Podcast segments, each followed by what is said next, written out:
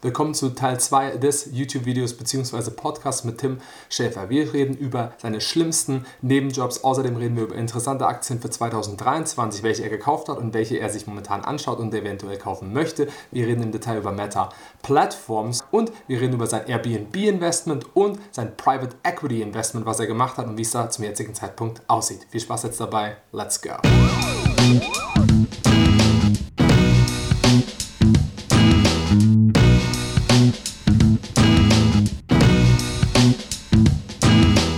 Welche, ähm, du hast gerade Nebenjobs angesprochen, das ist unter anderem auch was, was ich mir aufgeschrieben habe.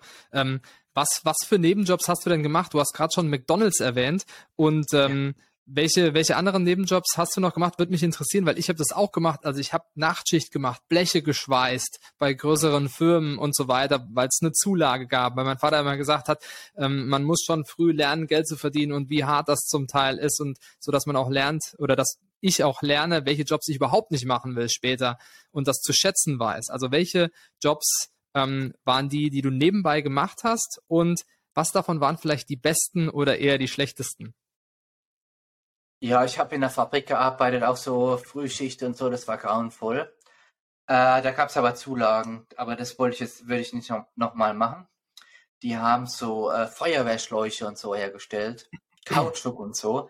Mhm. Ähm, das war aber irgendwie nicht so, äh, so da, das war laut und hat gestunken und das war auch gefährlich, fand ich persönlich. Ja. Ähm, aber so McDonalds hat mir eigentlich Spaß gemacht. So, ich habe die ganzen Bereiche durchgemacht, Kassenbereich, Küche und Pommesstation und so. Ähm, und äh, was habe ich? Äh, Buch, Buchhandlung, Zeitung ausgetragen. In der Buchhandlung habe ich so Bücher ausgepreist und wieder ins Regal rein und so aus der, aus der Kiste. Dann war ich in der Versicherung, habe so Datenblätter einsortiert. Äh, ähm, das hieß damals Interversicherung aus Mannheim. So, die machen Lebensversicherungen und so Krankenversicherungen. Mhm. Ähm, dann habe ich, äh, was habe ich denn noch gemacht? Bei einer Regionalzeitung, bei einem ganz kleiner, bei einer kleinen Zeitung habe ich viele, viele Jahre geschrieben als freier Mitarbeiter ähm, über so Events dort in der Stadt, in der Gemeinde, was da halt alles los war und so auch am Wochenende gearbeitet, immer viel gearbeitet, mit dem Fahrrad hingefahren zu den Events. Was war, das war dann äh, Kaninchenzüchter, Schützenverein, so auch zum Teil richtig langweilige Sachen. Mhm. Äh, ja, so, so, ähm, so Geschichten habe ich gemacht. Äh, Marktforschungsfirma habe ich gearbeitet. Das hat Spaß gemacht. Die haben so, da habe ich dann Leute angesprochen in der Fußgängerzone in Mannheim Mhm. Und dann haben die getestet, wie schmeckt denen dann der Drink oder wie gefällt denen der Werbespot von der großen bekannten Marke und so. Die haben Versuchstests gemacht, Emotionen beobachtet und so. Das hat Spaß gemacht, ja. Und da gab es auch immer einen kleinen Zuschlag. Ähm, die haben gut bezahlt und das habe ich auch einige Jahre gemacht. Mhm. Hört sich interessant an, weil das ist vielleicht auch für viele so eine Motivation zu sagen, hey, warum nicht noch einen Nebenjob hinzunehmen, ähm, das machen. McDonalds, hast du das äh, in den USA gemacht oder auch in Deutschland? In Deutschland, äh, in der McDonalds, in Viernheim, in, in Südhessen, mhm. äh, mit dem Fahrrad hin äh, und ähm, ziemlich viele Stunden dort auch gearbeitet. Das war, naja, wenn du da nach Hause gekommen bist, das hat dann auch alles so frittiert gerochen und so. Naja, aber ich habe dann, wir durften uns dann in der Pause, wenn du Pause hattest, du durftest dann auch deinen eigenen Burger zubereiten. Mir hat das Spaß gemacht eigentlich damals. Gut, da war mhm. ich jünger und so. Also so grauenvoll war das jetzt nicht. Aber so Sachen habe ich Zeitung ausgetragen mit dem Fahrrad. Manche Sachen waren ja sogar auch gesund, so Zeitungen austragen, so Fitness ja. auf dem Fahrrad. Oder ja, ähm, also es war nicht alles verkehrt, ja. Definitiv nicht, denke ich auch. Bei mir, das hat sich auch gelohnt, was ich gemacht habe da nebenbei. Ähm, kommen wir mal zu US-Aktien. Ich habe jetzt mit Matthias Schmidt, über, ähm, der auch Journalist war bei Financial, Financial Times Deutschland ähm, und jetzt aber selbstständig ist. Und ich habe mit dem über US-Aktien gesprochen. Der hat beispielsweise gesagt, naja, er würde jetzt keine US-Aktien kaufen zum jetzigen Zeitpunkt. Also ich finde es immer schwer, einen alleinigen Markt zu, zu irgendwie zu bewerten oder Länder generell. Man kann jetzt sagen, Deutschland ähm, hat natürlich äh, Schwierigkeiten gehabt gerade oder hat immer noch, weil die Menschen nicht genau wussten, was ist jetzt mit Gas und der Krieg in der Ukraine und so weiter. Aber wie siehst du US-Aktien zukünftig? Ich mache jetzt mal äh, mein, meine ähm, Einschätzung ganz kurz, dann kannst du mir mal deine Meinung dazu sagen. Ich würde sagen, ich habe ja selbst in den USA studiert, habe viele Freunde da und ich bin auch auf die Highschool, habe einen Austausch auf der High, an, zu einer Highschool gemacht. Ich bin der Meinung, wenn ich mir das Rentensystem in den USA anschaue, also basierend auf 401k, Roth IRA und so weiter, dann basiert die Rente ja zum großen Zeitpunkt schon auf amerikanischen Blue Chips, ähm, also auf dem S&P 500. Sehr viele kaufen den S&P. Ich sehe das bei super viel Amerikanern, bei meinen Freunden, die einfach den S&P 500 kaufen. Bist du da auch zuversichtlich? Weil wenn ich sage, alle Amerikaner oder sehe, sparen in S&P 500, dann müsste ja eigentlich das Interesse der Politik darin sein, ähm, die Märkte weiterhin zukünftig zu fördern, weil Matthias Schmidt hat beispielsweise gesagt, da werden auch die Steuern steigen bald und dann kann es auch für Unternehmen schwieriger werden. Ähm, ja, also die haben ja in Amerika, die haben ja, jeder zweite ist in Aktien investiert. Und es ist jetzt auch nicht so groß. Der, der größte Brocken, äh, die haben eine Rentenkasse, so wie wir in Deutschland auch, Social mhm. Security. Mhm. Und das ist die große Stütze bei denen. Und äh, äh, da kommt, glaube ich, das größte Geld für Rentner her, Social Security. Da muss fast jeder einzahlen, da kommt kaum jemand drum herum. Das wird mit den Steuern eingezogen, mit den Einkommenssteuern automatisch. Mhm. Und dann wird dann daraus ein kleiner Beitrag eingezahlt. Und die Abhängigkeit vom Aktienmarkt, nur jeder Zweite hat die und auch nur die ganz großen Konzerne wirklich fördern das 401k und so. Das ist gar nicht so arg weit verbreitet, okay. dass da Riesendepots sind und so. Ähm, du hast dann noch einen weiteren Vorteil, äh, wenn die in Rente gehen, kriegen die äh, bezuschusst ähm, Krankenversicherungen. Hm. Und das ist ganz relativ, äh, das sind kleine Beträge und ganz minimal zu Zuzahlungen und dadurch haben die dann auch einen Schutz als Ren äh, die Rentner in Amerika. Äh, Medicaid und Medicare heißt das. Mhm. Also es ist nicht so extrem aktienbasiert, wie man meinen mag.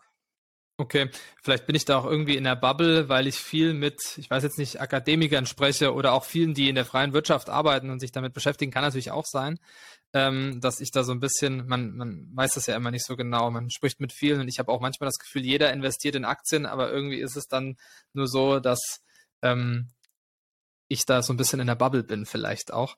Ähm, das heißt aber, du bist äh, trotzdem zuversichtlich für den amerikanischen Aktienmarkt, was, was zukünftig angeht?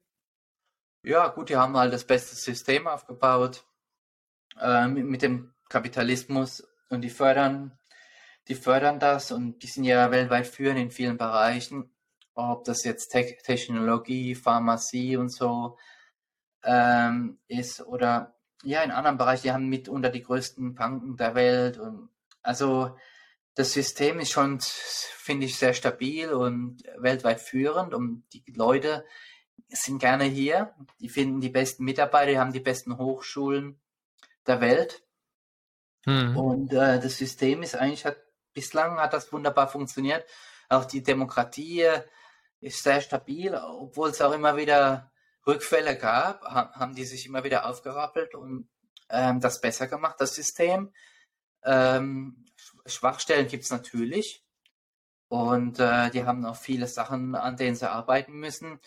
Zum Beispiel, was immer wieder auch in den Medien zurecht ist, ist vielleicht die Waffengewalt. Mhm. Und äh, im Bereich Krankheitswesen, äh, Versicherungsschutz und so gibt es natürlich Schwachstellen, die teuren Universitäten, die Privathochschulen und so. Und die Kreditfinanzierung ist wahrscheinlich auch ein Schwachpunkt. Aber bislang haben die das gut bewältigt und deswegen glaube ich, werden die auch weiterhin ähm, gut, gut, ähm, gut sein führend sein. Deswegen, ich habe einen großen Teil meines Depots in dem S&P 500. Mhm. Ich nämlich auch. Ich bin da auch positiv, positiv gestimmt, was, was äh, Amerika angeht. Ähm, es denn, wenn, wenn du jetzt, du hast ja gesagt, großer Teil im S&P 500, du hast ja auch ein paar deutsche Aktien, ähm, der Rest ist bei dir ja auch relativ klein, ähm, wenn man sich dein Depot jetzt anschaut. Ähm, Gibt es aber Aktien, wo du jetzt sagst, die findest du gerade interessant oder wo du vielleicht für 2023 äh, sagst, da schaue ich jetzt mal genauer hin, die interessieren mich gerade? Ja, gut, ich habe so eine kleine Position gekauft. Target, das ist ja ein Dividendenkönig, der hat seit 51 Jahren die Dividende erhöht. Äh, die hat es gerade zerrissen, schlechtes Quartal und dann stürzen die mal ab, zwei, prozentual zweistellig. Und da habe ich ein hm. bisschen was investiert. Ähm, Und Hasbro, so ein Spielzeughersteller, hat es auch zerrissen. Da gab es so eine Analystenwarnung. Da habe ich was ganz Kleines reingesteckt, also nicht viel. Und sonst, vielleicht schaue ich mir noch an die Meta, was wir angesprochen hatten. Aber da mhm. habe ich mich noch nicht entschieden. Da bin ich ja im Minus stark.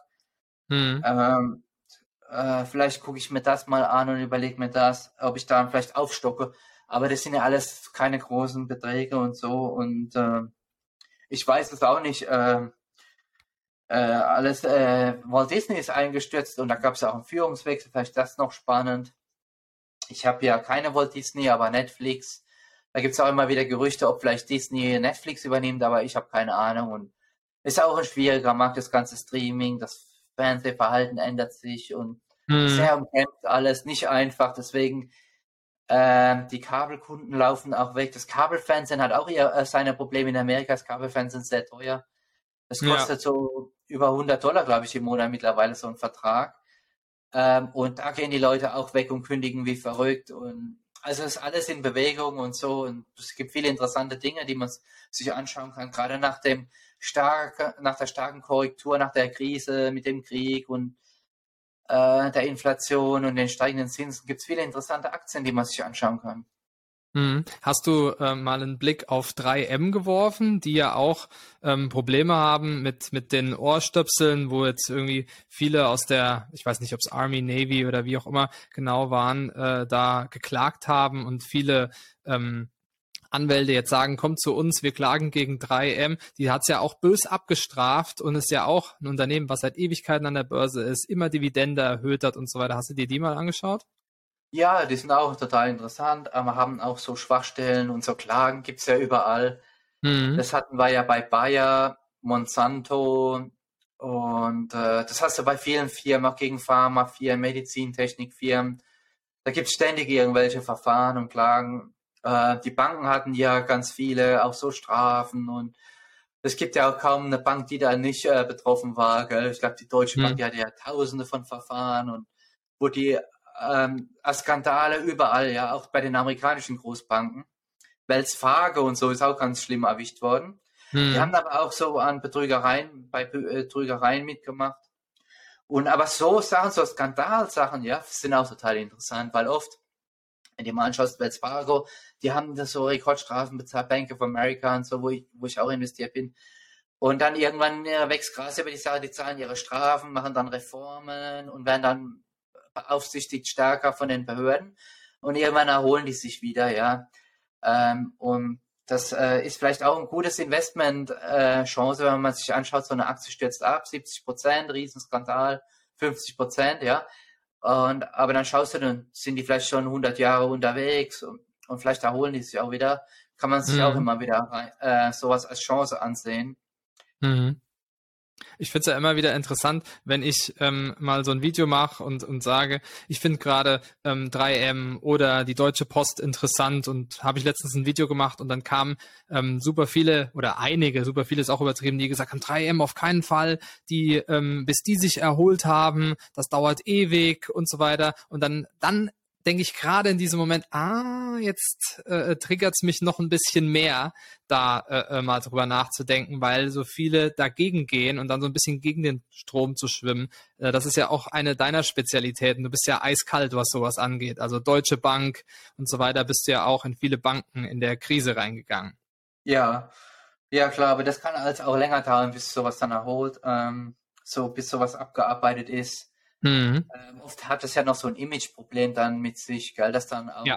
äh, Kunden, dass die Kunden verlieren und sagen, Mensch, was macht die Deutsche Bank mit dem Epstein? Hatten die als Kunde äh, irgendwie ähm, und was für ein Krisen und dann hatten die Russland-Geschäfte dubiose bei der Deutschen Bank und dann sagen auch Kunden laufen dann weg und ähm, und dann werden die nochmal extra ähm, begutachtet von Behörden und dann so Gerichtsverfahren, die können sich ja auch lange, lange hinziehen, gell, bis dann ja manchmal geht es dann in die nächste Instanz und dann nochmal eine Instanz und dann haben, dann sagen die Leute, Mensch, was machen die Deutsche Bank mit Donald Trump? Haben die dem Geld geliehen für dubiose Immobilienprojekte äh, und so und stehen die ständig in den Medien und das belastet natürlich auch, gell?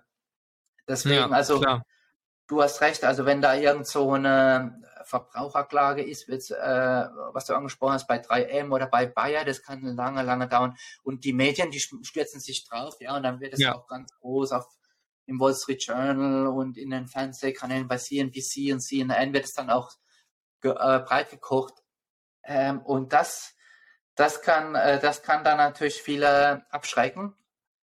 Und dann aber klar, mal, also das ist eine Riesenchance auch, weil man mhm. dann glaubt an so eine Firma und denkt, Mensch, die können damit, die können das bewältigen. Ähm, aber manchmal gibt es dann auch so Phasen, wo man denkt, Mensch, vielleicht werden die Schadenssummen immer größer und das kann mhm. so eine mhm. Firma auch in den Abgrund reißen. Das ist auch ein gewisses Risikolos ist das nie, gell? Genau, deshalb, wie gesagt, alles, was wir hier sagen, ist keine Anlageberatung, nur unsere eigene Meinung. Ähm, und da muss man sich immer sein eigenes Bild natürlich drüber machen, nicht irgendwie blind einfach was nachkaufen, was irgendjemand anderes gekauft hat. Ähm, das wäre auf jeden Fall gut. Jetzt gibt's noch zwei Dinge, ähm, die ich sehr interessant finde. Du hast einmal, ähm, ist schon ein bisschen länger her, hast du mal gesagt, du hast in ähm, ein Private Equity Investment gemacht ähm, wo du gesagt hast, mal ein bisschen was außer der Reihe. Normalerweise sagst du so langweilige Dividendenaktien und dann hast du einmal ein Private Equity äh, Investment gemacht. Wie bist du dazu gekommen und in was hast du da investiert, wenn du da ein bisschen drüber reden möchtest vielleicht? Ja, gut, ich habe äh, damals war das so so ein Boom. Äh, damals hatten wir so eine Börseneuphorie im Jahr 1999, 98, so Technologiewerte, Internetwerte waren gefragt. Und damals war das Geld auch überall vorhanden, haben die Leute auch viel spekuliert und waren offen für Investments, auch so Privatanleger. Und dann hatten so Firmen so Privatplatzierungen gemacht, so nennt man das. Wir hatten so auch so kleine Mittelständler oder Startups. Und da habe ich bei Buch.de investiert. Einmalig mhm. und dann nochmal bei Prior, Prior Capital, mhm. äh, so einer Beteiligungsfirma aus Frankfurt. Und das waren aber, da kannte ich den Chef äh, persönlich und dann ähm, die letzte, das letzte Investment, was ich gemacht habe, das war so eine Elektronikrecycler aus Kalifornien, ganz großer. Der, äh, die holen dann mit dem LKW ab bei Banken, Versicherungen, Konzernen so die Rechner, die alten Rechner, die alten Handys, die alten äh, Elektronikschrott. Im Grunde wird dann verschrottet und recycelt. Äh, du kannst dann das ähm, Lithium wieder zurückgewinnen aus den Batterien, Kupfer, mhm. Silber, Gold, was da alles drin steckt in so ähm, Elektronikgeräten. Und es wird dann irgendwie eingeschmolzen und dann wieder verkauft, die Rohstoffe. Mhm. Und es liegt auch am Datenschutz, dass die äh, zum Beispiel so alte Rechner müssen irgendwie gesondert ähm, recycelt werden, damit da niemand äh, so Daten ausspähen kann. Ähm, da dachte ich, das ist interessant, das ist mein letztes Investment gewesen. Äh, drei, vier, dreimal habe ich das gemacht. Aber es ist sehr extrem, also es ist extrem ris risikoreich. Und äh, ich werde das jetzt auch zurzeit nicht mehr machen. Also ich, ähm, weil du bist da auch irgendwo auch gefangen in so einem Investment, ja. Ja. Du kannst das nicht handeln, du hast, weißt den Preis nicht und wenn es sich schlecht entwickelt, dann das kann auch mal den Bach runtergehen. Also es ist sehr riskant, aber auch äh, chancenreich, aber äh, ich würde es nicht nochmal machen, also zurzeit zumindest nicht. Mhm.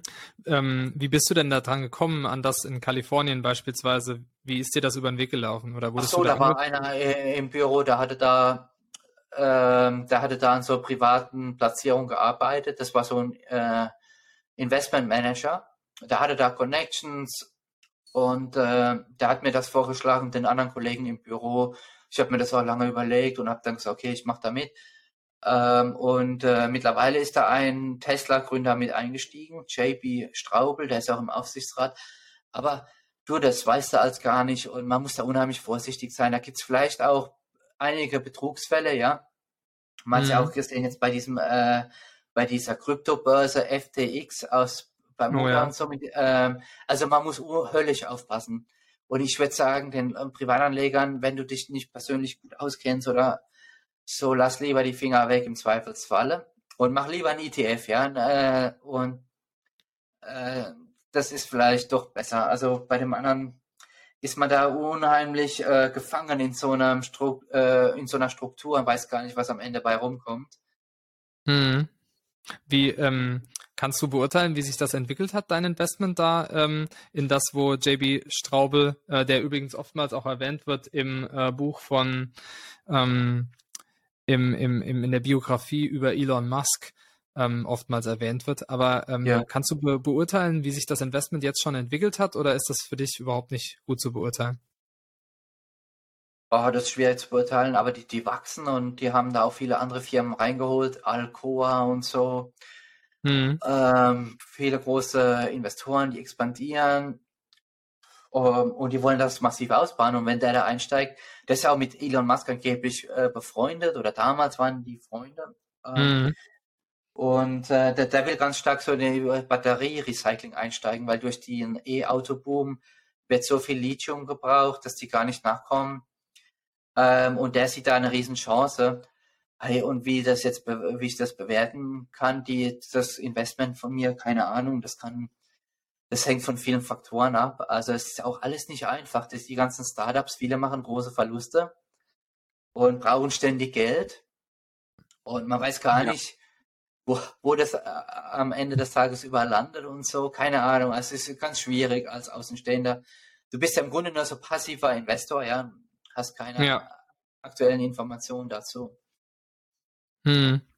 Ähm, kommen wir mal zu einem anderen Investment, was du gemacht hast. Und zwar, ähm, du hast auch auf, auf YouTube immer mal wieder gezeigt, du hast ein Airbnb ähm, irgendwo in den Bergen, im, im, im Wald so ein bisschen. Wie, wie bist du denn da drauf gekommen und wie hast du das, hast du das geregelt? Also finanziert, einen Kredit aufgenommen, um das Airbnb machen zu können und dann gekauft und dann vermietet? Oder, das ist ja ganz interessant, es gibt ja auch Leute, die mieten Häuser und vermieten sie dann für teurer. Also wie ähm, bist du dazu gekommen und wie hast du das vielleicht finanziert oder geregelt?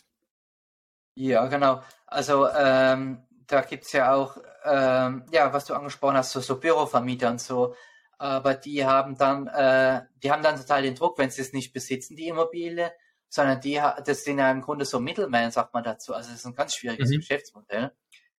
Aber nee, äh, das war bei dem Airbnb, äh, was ich mache, war so, äh, ich war mit meinem Partner, wir waren äh, im Wald und haben dort Freunde Mhm. Haben die besucht, die hatten uns eingeladen und die haben Hühner, die wohnen direkt an einem See.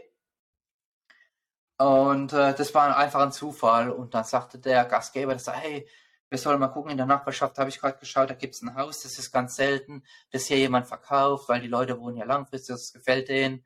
So gut, die meisten wohnen halt in Manhattan und sind am Wochenende dort zum Relaxen in der Natur. Und da hat ich gesagt, hey, da gucken wir uns mal das Haus an, das ist gerade nebendran das sind fünf Minuten zu Fuß, äh, da gehen wir doch mal rüber. Und da saß die Immobilienmaklerin dort und die hatte überhaupt gar keinen Gast, äh, gar keinen Interessenten. Und das war schon vorher benutzt worden als Airbnb-Maschine im Grunde. Hm. Die Eigentümerin hat zwei Häuser dort gehabt und hat die total vermarktet auf Airbnb und hat richtig viel Geld damit verdient. Ähm, aber dadurch war das halt auch ziemlich abgenutzt. Also das musste gestrichen werden. Ja. Da liegt auch noch zum Teil müssen die Teppiche und Fliesen zum Teil noch kaputt. Da muss auch viel äh, gemacht werden. Die Lampen hm. kaputt. Und dann haben wir angefangen, das zu, äh, zu kaufen und dann zu streichen und Lampen ausgewechselt und da muss das eine oder andere auch noch äh, renoviert werden. Hm. Verschiedene Projekte haben wir gemacht, aber auch noch nicht alles. Aber das war vom Zeitpunkt her recht günstig, weil die Zinsen waren niedrig, das war eine 3% Hypothek und das war eine große Finanzierung auch, aber mit einem günstigen Zinssatz. Und das verzeiht mhm. jetzt gerade wieder Vermieter, also ständig vermietet, die Vermietung läuft gut. Ähm, und da kümmert sich auch jemand drum. Den haben wir da im Grunde beteiligt an mhm. den Mieteinnahmen, der kriegt da seinen Anteil und der muss sich dann drum kümmern, dass das äh, von den Reinigungskräften geputzt wird und dass alles einwandfrei läuft. Mhm. Wie habt ihr die Person gefunden, die sich darum kümmert? Irgendwie als Freelancer oder über irgendeine Plattform? Ja. Oder? Ja. Naja, über Empfehlungen. Also ich frage auch immer nach, so bekannte Freunde, hast du jemanden, den du empfehlen kannst, das ist immer am besten, dann ja. ähm, weiß man, das ist eine verlässliche Person und die Person macht auch noch andere Häuser mhm. und kennt sich im Bereich Airbnb gut aus und der hat es dann auch aufgesetzt, hat die Fotos hochgeladen, hat die Objektbeschreibung gemacht und so einen Leitfaden fürs Haus, hat alles zusammengefasst, was wichtig ist und da musste ich aber dann auch um alles kümmern, wenn die Anrufe sagen, die Heizung funktioniert, ist es eiskalt und so, oder wo ist dies, wo ist das. Mhm. Ähm, und der muss das alles koordinieren. Ähm, mhm. Und da hat er halt auch einiges halt zu erledigen. Der kriegt dann Textnachrichten, äh, wo die Leute dann doch immer wieder Fragen haben. Mhm. So SMS und so. Ja. Das heißt, du bist eigentlich so aber aus diesem täglichen Geschäft da raus und kannst dich da als Investment äh, auch entspannen, wie ähnlich eine Aktie, die du kaufst oder eine Immobilie und ähm, die trägt sich dann durch diese die Vermietung ab und so weiter und du bist da eher raus aus dem Geschehen. Ja, genau, weil sonst wärst du viel. Das, äh, da hast ja ständig irgendwas. Ähm, und äh, der muss das koordinieren, der hat auch so Putzkräfte und da muss sich darum kümmern, dass der Rasen gemäht ist. Und da ist so ein äh, Hot Top oder Whirlpool, sagt man ja, äh, mhm. dass das äh, gereinigt ist und dann diese äh, Tabletten da drin sind, dass das Wasser in Ordnung ist und und da muss der sich drum kümmern. Und wenn die äh, Kritiken schlecht werden, hat er weniger Geschäft. Also der hat auch ein Interesse dran, dass das gut ja. läuft. Und ähm, ja, also ist für ihn eine Win-Win, wenn es gut läuft, die Kritiken gut sind. Also ja. Hm. Ja, stimmt. Habt ihr das so gemacht, dass ihr noch Cashflow aufs Konto habt oder einfach quasi erstmal der Kredit äh, abgetragen wird davon, sodass ihr generell dieses Investment äh, äh aufbaut? Ja, also es ist gerade so kostendeckend, aber gut, wir müssen halt auch einiges an Renovierung reinstecken. Also mhm. die Mieteinnahmen, die reinkommen, gehen auch im Grunde wieder weg. Ähm, ist kostendeckend. Mhm. Äh, zumindest das äh, ist kein Geld frisst, kein Cashflow. Mhm. Aber es ist, wirft auch jetzt nicht so einen großen freien Cashflow ab, also es ist plus minus null Geschäft zur Zeit.